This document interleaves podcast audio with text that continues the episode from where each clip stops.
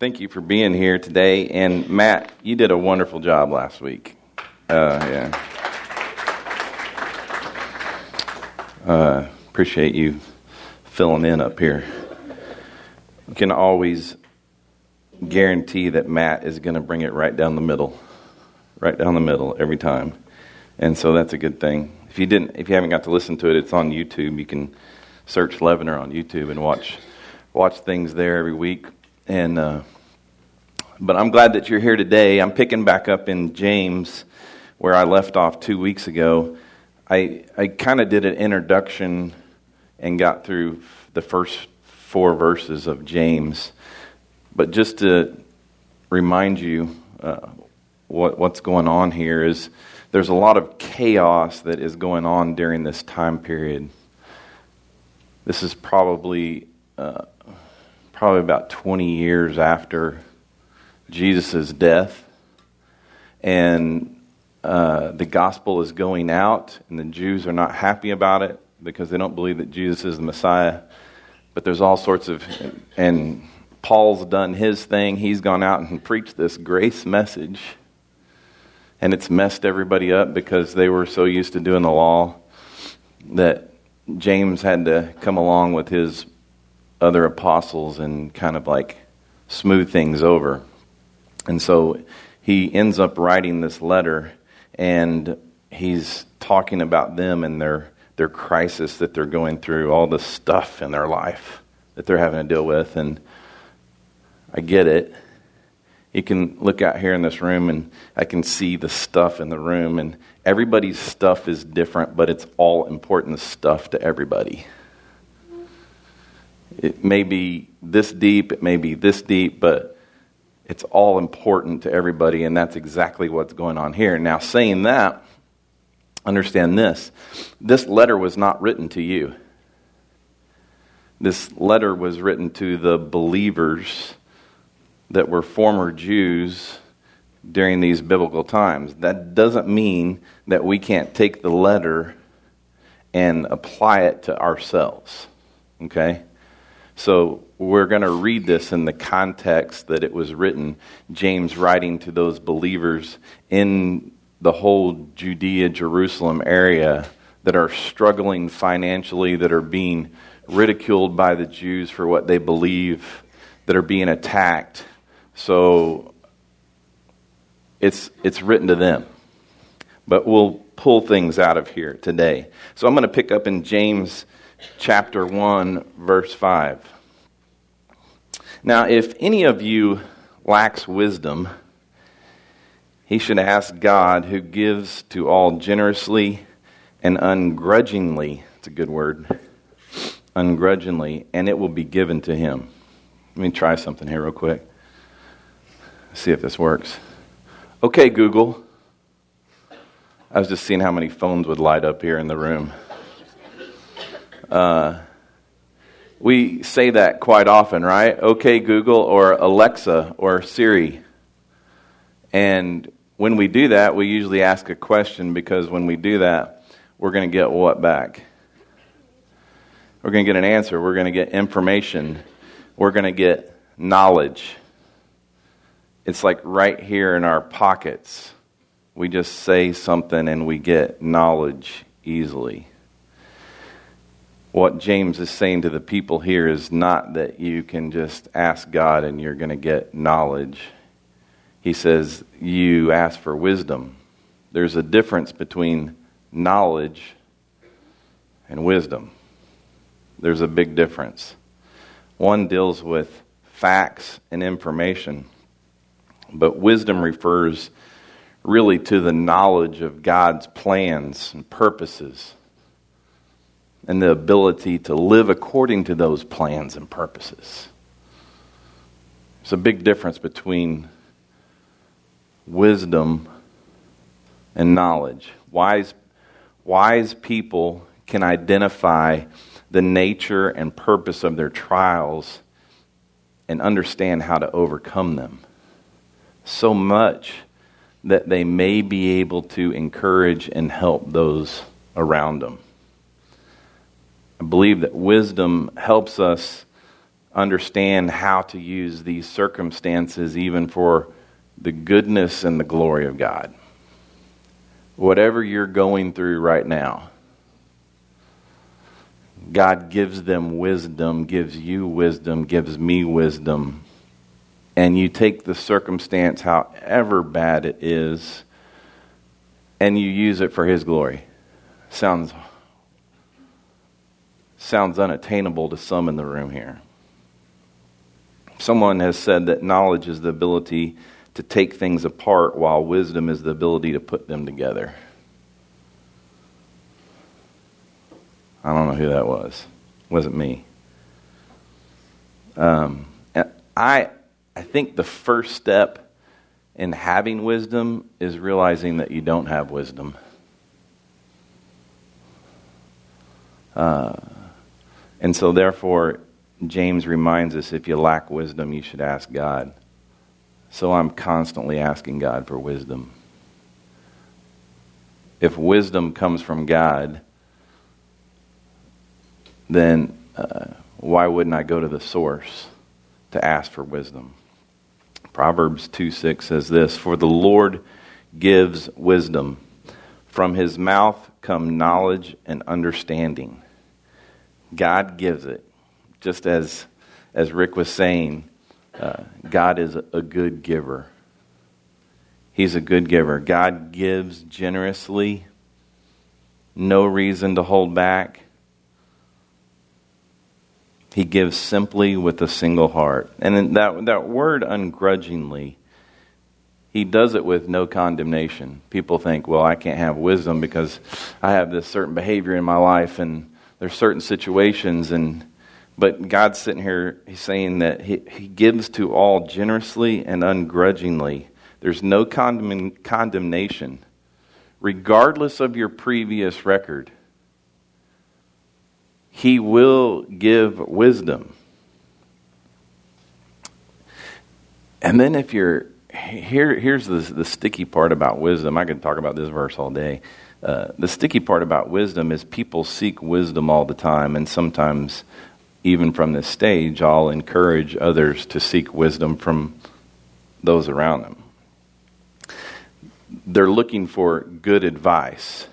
And so there's three, there's three reasons why people go to others for wisdom. One, they go to others because they know the person has wisdom and they can trust the person.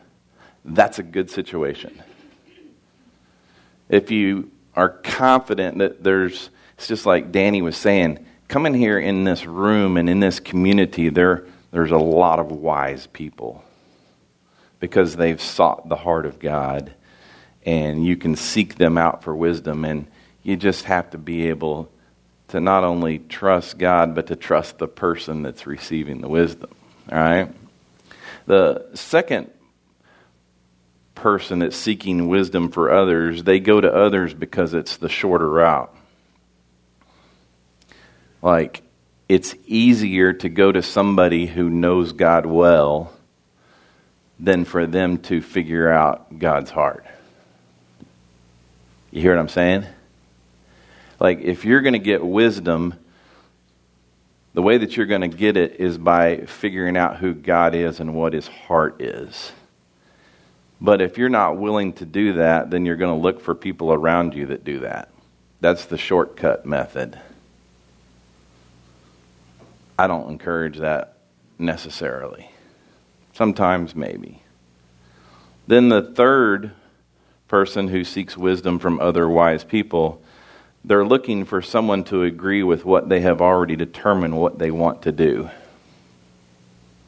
So they ask a lot of people for wisdom in search of the one that will agree with what they have already determined that they want to do. And the question you ask is Do you really want or need help or wisdom? Or are you just looking for an agreeing opinion? A person with wisdom will understand they can't help that person and they will move on. Did you hear that? A person that's coming and seeking wisdom, but they've already determined what they're going to do and dismisses that wisdom, it will cause the person with wisdom to move on from them because they can't really help them. James has encouraged them if you want wisdom, go ask the source of wisdom. He'll give it to you. You're going to have to do something. You're going to have to like figure him out. You're going to have to know God. And then verse 6 it says this, but let him ask in faith without doubting. Oh goodness. Let him ask in faith without doubting. You ask in faith, yet you doubt.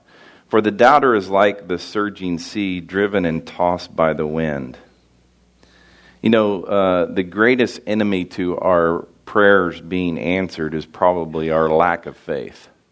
It's our unbelief that God will actually do that. So when he says, go ask for wisdom, but do it in faith, believe that God will do that for you. Believe that he will give you wisdom. Believe that. Um, let, let, me, I said I was going to preach a little bit here uh, this morning, but let, let me say this about wisdom. Wisdom is n- not, let's get this clear, wisdom is not based upon feelings. I feel that, I hear that all the time. I feel that God is wanting me to do this, or I feel that I'm supposed to, or I feel. That's not wisdom, that's emotions. Uh, I believe that what you know from the Word of God can impact those emotions and feelings, but you can't rely on emotions and feelings because emotions and feelings aren't always true. They aren't always true. They will, they will lie to you, your emotions and feelings. Uh, I can't stop my emotions, I can't stop my feelings, but I can greatly impact them based upon the truth that I know, understand, and believe. I can begin to dismiss false emotions and feelings. Can't, I can't override them. I can't stop them. It's just a part of who I am. But I can definitely impact how I will respond to them and react to them. I believe that uh, today's society uses their feelings and emotions and, opinion, and opinions to formulate who their God is. That's a big deal. People I think that God, da da da da. And then uh, they get to choose what God would want for them because their God is based upon their feelings and emotions and opinions. It's not based upon knowing the heart of God, but it's based upon their, really, their selfish feelings and their own opinions. And it says, uh, For the doubter is like the surging sea driven and tossed by the wind. If those, if those people who are tossed about with emotions and feelings, if they let the emotions and the feelings control them, they, they need to go to the one who gives wisdom with faith. The doubter will have an understanding of who God is and what he does for them. But when they get hit with a huge wave, everything they thought they knew about God changes. Do you hear what I'm saying? You have to know the heart of God. Because there's no doubt that you're going to deal with situations and sufferings and stuff. There's no question about that. And when you do, it will greatly impact. It will greatly impact what you know about your God. One with wisdom will understand the same God who stood with them at the wedding altar is the same God who stands with them when it all falls apart.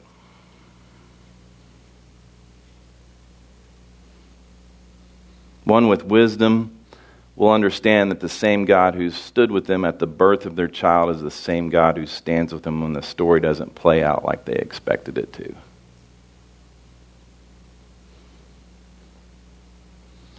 One with wisdom with them at the first day of an exciting one with wisdom will understand that the same God who stood with them in the first day of exciting new career is the same God who stands with them when that opportunity comes to an end.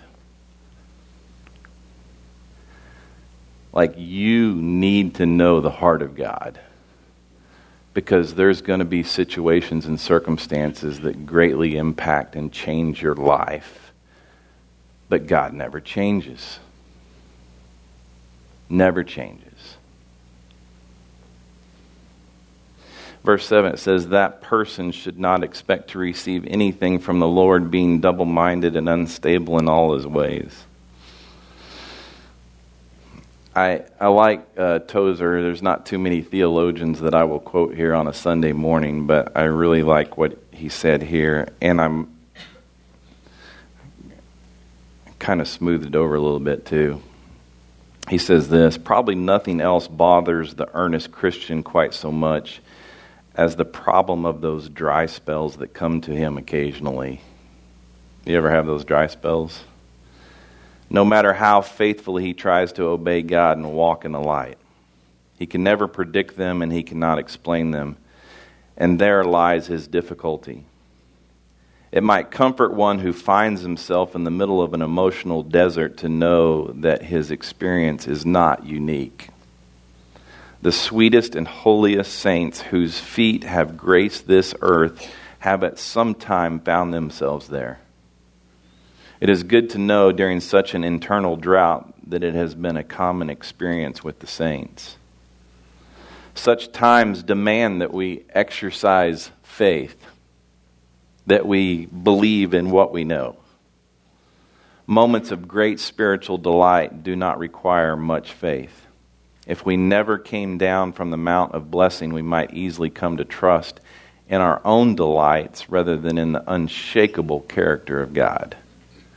When it seems that our watchful Heavenly Father withdraws his inward comforts from us sometimes, we will hopefully learn that Christ alone is the rock upon which we must repose our everlasting trust. So James is sitting here saying to the people, I, I get this, you're struggling, you're. But what it comes down to this is everything that you've lived up to this point, you've learned about the loving, holy God. And now you just need to trust Him. Now you need to believe what you know is true.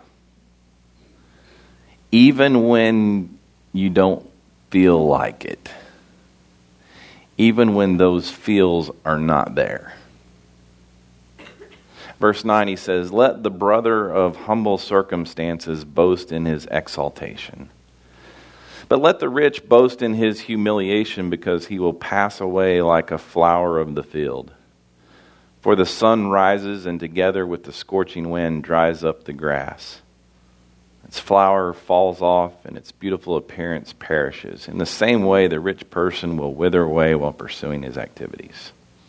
He's really talking about a surrendered will here. I, I, I want to read to you these same verses real quick from a paraphrase. A paraphrase. It says this If you don't know what you're doing, pray to the Father. He loves to help. You'll get his help and won't be condescended to when you ask for it. Ask boldly, believingly, without a second thought. People who worry their prayers are like wind whipped waves. Don't think you're going to get anything from the master that way, adrift at sea, keeping all your options open. When down and outers get a break, cheer and when the arrogant rich are brought down to size, cheer. Prosperity is as short lived as a wildflower, so don't ever count on it. You know that as soon as the sun rises, pouring down its scorching heat, the flower withers, its petals wilt, and before you know it, that beautiful face is barren stem. Well, that's a picture of the prosperous life at the very moment everyone is looking on in admiration, it fades away to nothing. The question I have after reading that is what are you chasing? What are you chasing? I mean, we we see our society and it tells us to chase prosperity. It tells us to chase things. It tells us all that stuff. But in the end, what's it worth? I hear that, when I hear it and read it like that, I just start thinking about Twitter. Because Twitter is the one that uh, you can be prosperous one day and then all of a sudden that thing can torch you real quick. We watch it in our society, people getting bit all the time by Twitter. They get taken down. You quickly move from prosperity and popularity to the social target of attack. Let's stay focused on the context here, though. What was going on here when James was writing this letter? They were being ridiculed for what they believed about Jesus the Messiah. They were being persecuted by the Jews. Life with Jesus or life without Jesus. That was what they were being hammered with. Verse 12 it says, Blessed is the one who endures trials, because when he has stood the test, he will receive the crown of life that God has promised to those who love him. Look, the crown of life is this the crown of life is eternity with Jesus. That's what we've been promised. Is that I, the rest of my days I will be hanging out with Jesus. I'm hanging out with him right now. It's pretty simple. I'm hanging out with him right now. I'll get to that here in just a second. But someday I'm face to face hanging out with him. And that is only achieved through our belief that Jesus is the Messiah. Verse 13, it says this No one undergoing a trial should say, I'm being tempted by God, since God is not tempted by evil and he himself doesn't tempt anyone. That's a big verse for me right there. Because uh, even though Jesus said there's going to be suffering in our lives, there's going to be things that are said about you, there's going to be bad things that happen, uh, read my lips. Look at me. God is not the one doing that. God is not the one doing that. We uh, uh, been struggling with these uh, thoughts all, all week long uh, Hollywood totally understands good and evil, right? Every epic movie that you go to deals with good and evil. Name them Star Wars, Lord of the Rings, they're just, it's all good versus evil. So Hollywood understands, get this, Hollywood understand there's a spiritual aspect to this world good versus evil. So when stuff happens to you, when stuff happens to you, why does everybody want to tag God with that? If there's good, if there's evil, don't you see there's two sides to the story? God is good and Satan is evil. So we live in a fallen world where Satan is the ruler of this world. Why do we not tag Satan with those things? It just makes sense to me. James here is asserting that God's not responsible for temptation or for the sin that might result for it. So let's tag the person who is, and that would be the evil one. There's nothing in God in which evil can make an appeal to. Verse 14, it says this. Here we go. We're going to break this thing down here.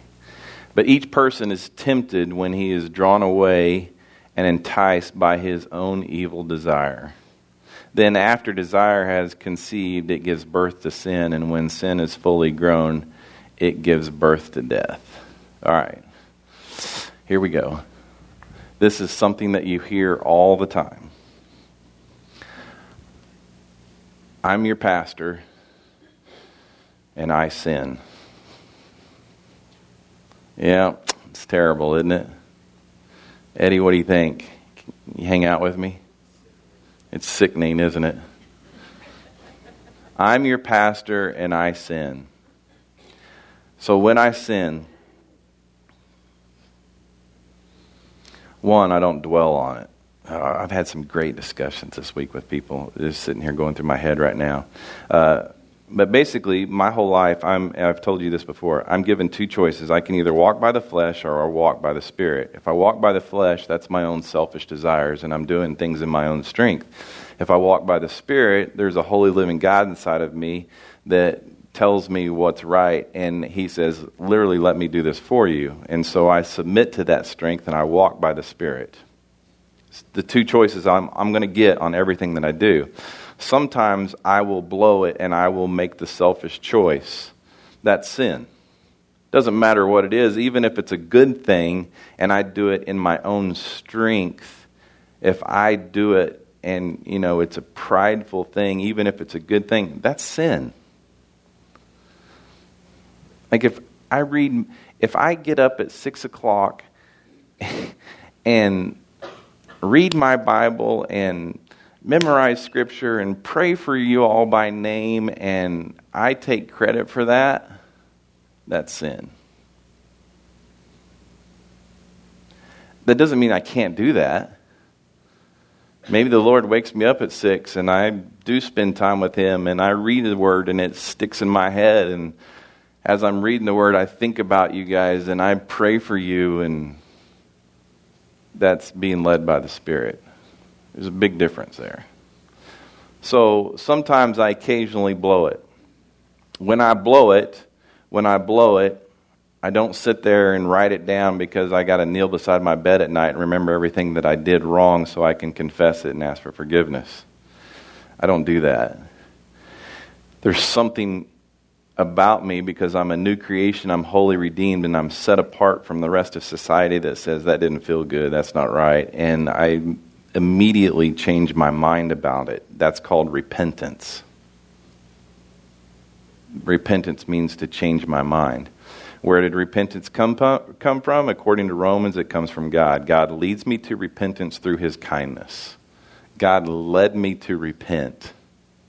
I have a new heart.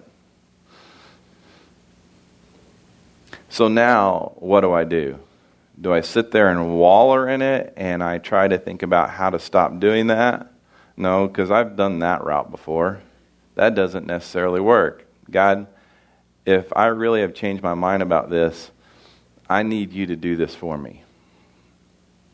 I need you to help me stop sinning. Now, I just sit here and made that a really difficult process.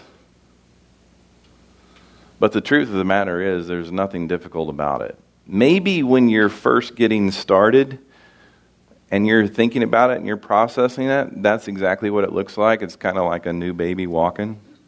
You know, they have to literally think about taking a step and they're going to stumble and it's not going to work too well for them at first, but then eventually they get it to where you're running.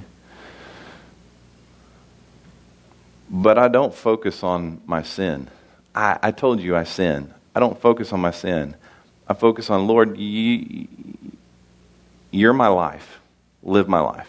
Do this. I was, uh, uh, we had breakfast with um, Corey and Chloe before they went back. She was here from Nashville for the ski trip this weekend, and I skied with her for a little bit. I don't ever ski with Corey because he's snowboarding somewhere and doing his thing, but I, I, know how he rolls. And so we were having this discussion about uh, confession and uh, repentance and forgiveness and things like this at the breakfast table. Uh, Chloe's actually the one that brought it up. And I said, Corey, when you're snowboarding and you fall down, what do you do? He's like, Well, a lot of times I catch myself and I just get back up and go.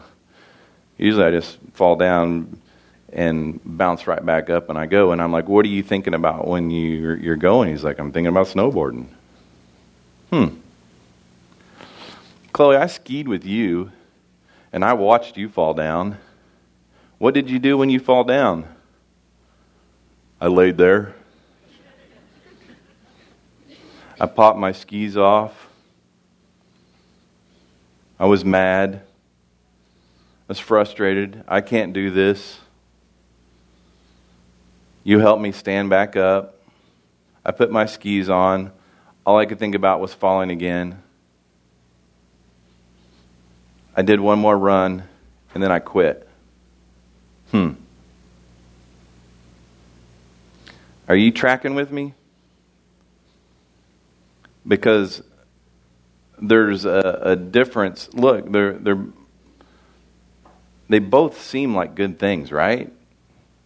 Like you're focusing on not sinning, you're focusing on not falling down, you're focusing on what you have to do. They, they seem like good things, but one doesn't work because you're constantly going to be falling down. You're constantly going to be beaten up, and you're constantly going to have thoughts of shame and guilt and everything else beating you down. But the truth of the matter is, God says, I came that you might have life and that you might have it abundantly. I want you to bounce when you fall and keep going. Think about me. Think, I got this. I'll do this for you. Quit focusing on your sin because I dealt with that 2,000 years ago. It's been taken care of. There's now no condemnation for those who are in Jesus Christ. If we confess our sins, He's faithful and just to forgive us of our sins and cleanse us from all unrighteousness, past, present, and future. I'm not getting back up on the cross and dying again just because you kneel beside your bed and ask for forgiveness tonight. I'm, I'm done with that. We've dealt with that. Live in your righteousness. Live in your forgiveness. There's a state of forgiveness that has been created for you. Just live in it. Bounce back up. Keep going. Let's go. Enjoy this life. There's lots of snow out there for you. The slopes are wide open. Enjoy it.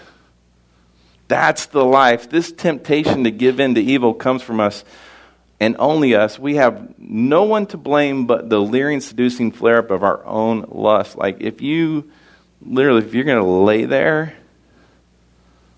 the evil one will pile up on you. Trust me, he will pile up on you, bounce back up.